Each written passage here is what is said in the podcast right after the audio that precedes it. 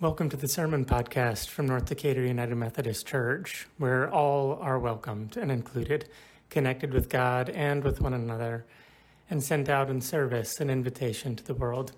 Each week we bring you the most recent sermon from me, Patrick Faulhaber, or from guest preachers. Thank you for listening and subscribing. Susanna and I love seeds. We have catalogs full of heirloom seeds that we look through every season. Every time I go to ACE, I always stop and look through every single seed variety on that wall. We have a whole seed organization box that helps us to keep track of seeds that we've harvested from our garden and from our own plants or seeds that we purchased. We also have a tracking card that helps us to know the perfect date to plant the seeds that we have. It tells us based on frost dates and germination timelines or whether or not seeds need to be started inside in order to grow or they could be started in the ground. That card helps us to remember what to plant when in order to ensure maximum germination. We also have our own compost that we care for, and we supplement that with chicken manure from our chickens and mushroom substrate from growing mushrooms. We've paid a ton of money for good soil to be put into raised beds, which we built, that have been insulated from weeds coming up from below, and even over each one of those raised beds, we have netting over each garden, ensuring that animals and birds don't pick up the seeds or the seedlings from the ground. Basically, what I'm saying is that we try to do this whole gardening thing really well. And still, it always feels a bit like a guessing game. Some seeds germinate and some don't. Some seedlings grow to be fully mature plants, and others wilt suddenly and turn brown. Some plants seem to need daily attention, and others seem to thrive regardless of any of our effort.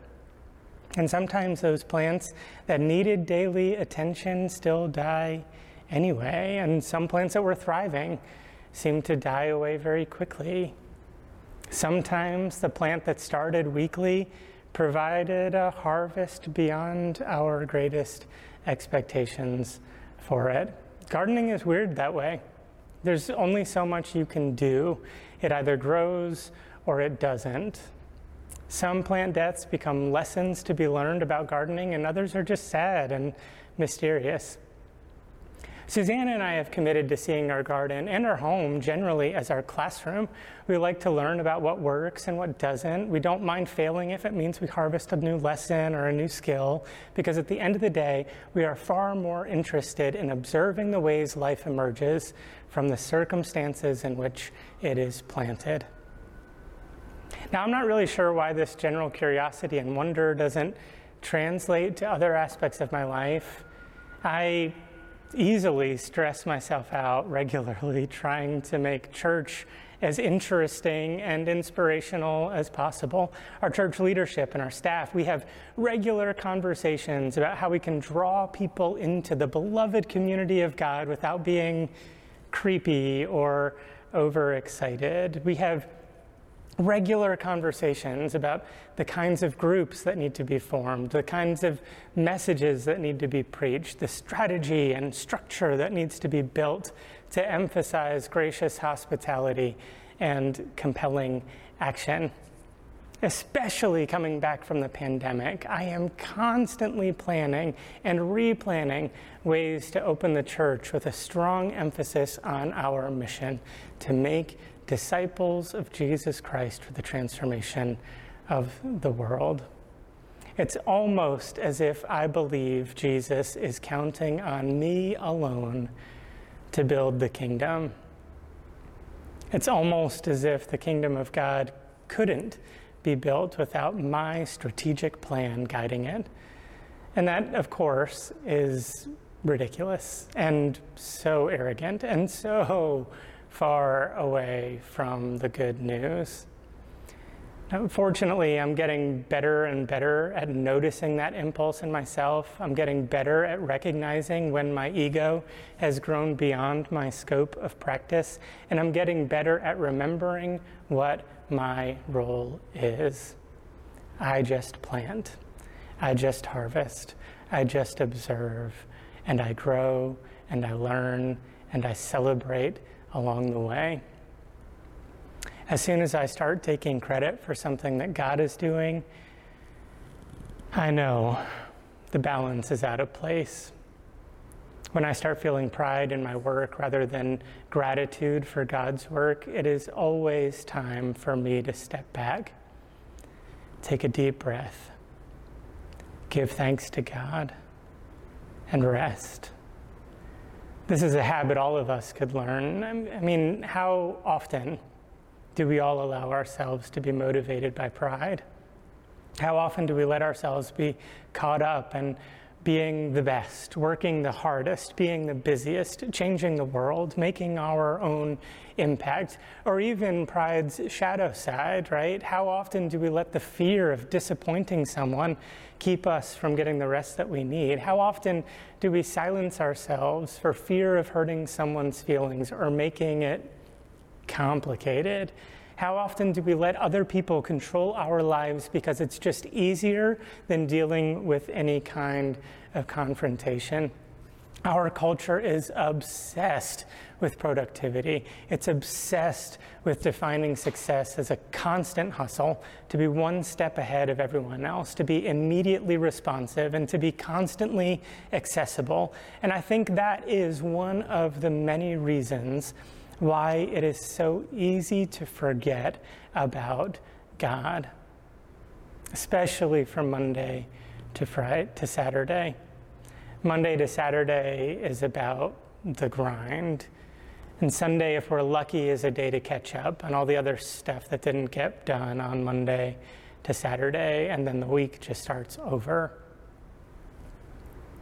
And of course, that leaves so many of us feeling like the world and our work depends entirely on us doing it. It's the only thing we think about. We've wrapped our egos up in our identity as being good and productive and busy and exhausted workers. And maybe that's okay. Maybe you're thriving in that. But if you're anything like me, the more I hustle the more out of sync with the world I tend to be. The more I overextend, the more I struggle to be connected to the people who matter most to me. And the more I struggle to be connected to God. The more I work and fight and struggle, the more I start to think of myself with godlike powers to change the world around me. And scripture says very clearly this is not my role to play. Jesus says it simply. The kingdom is like seeds planted in a field. The farmer doesn't toil over them. The farmer simply lets the seed germinate, take root, grow, and bear fruit. Not all the seeds will survive this method. As Jesus said earlier in Mark's fourth chapter, some seed does not fall into good soil. The farmer doesn't obsess over that. The farmer doesn't meticulously place seeds. The farmer casts the seeds and trusts the process. Then, when the good seed that has fallen on good soil produces fruit, the farmer harvests. The kingdom of God is about playing our role and trusting. We cannot do everything for everyone, it just isn't possible we can and should do the things that we are equipped to do. We should plant seeds, we should harvest fruit, but we should also be able to step back and observe with gratitude the miracle of growth that happens even when we aren't actively making it happen. Because the kingdom of God is like a mustard seed. The mustard seed is a weed. It would have been wildly out of place in a first century wheat garden. It is not supposed to be there. If the gardener was obsessive about tending the garden, that mustard seed would never have had the chance to grow to its full size. It would have been pulled in order to keep the wheat from being crowded out. But instead, the kingdom of God is like a mustard seed. It is a weed forcing its way into our well tended garden, providing safety, nourishment, and homes for the wild animals that gardeners would not want in their garden. Do you see? The kingdom of God is a nuisance to our cultural obsession with overfunctioning. It grows in inconvenient places for inconvenient parts of our world, challenging our understanding of what is right to be more broad and inclusive. If we overfunction, we will miss God at work. If we obsess over our production value, we will never open our eyes to see the good news right in front of us. God is bringing new life into the world, and we simply need to observe, give thanks, and trust that the weeds around us will show us something new about the abundance of God. May we all allow ourselves to take a step back, observe the miracle of creation at work around us, and offer up words of gratitude for the things that we have no control over. Amen. Thanks so much for listening to this week's sermon from North Decatur United Methodist Church. If you like this podcast, please leave us a review on iTunes. And if you want to learn more about our church, you can visit us at ndumc.org.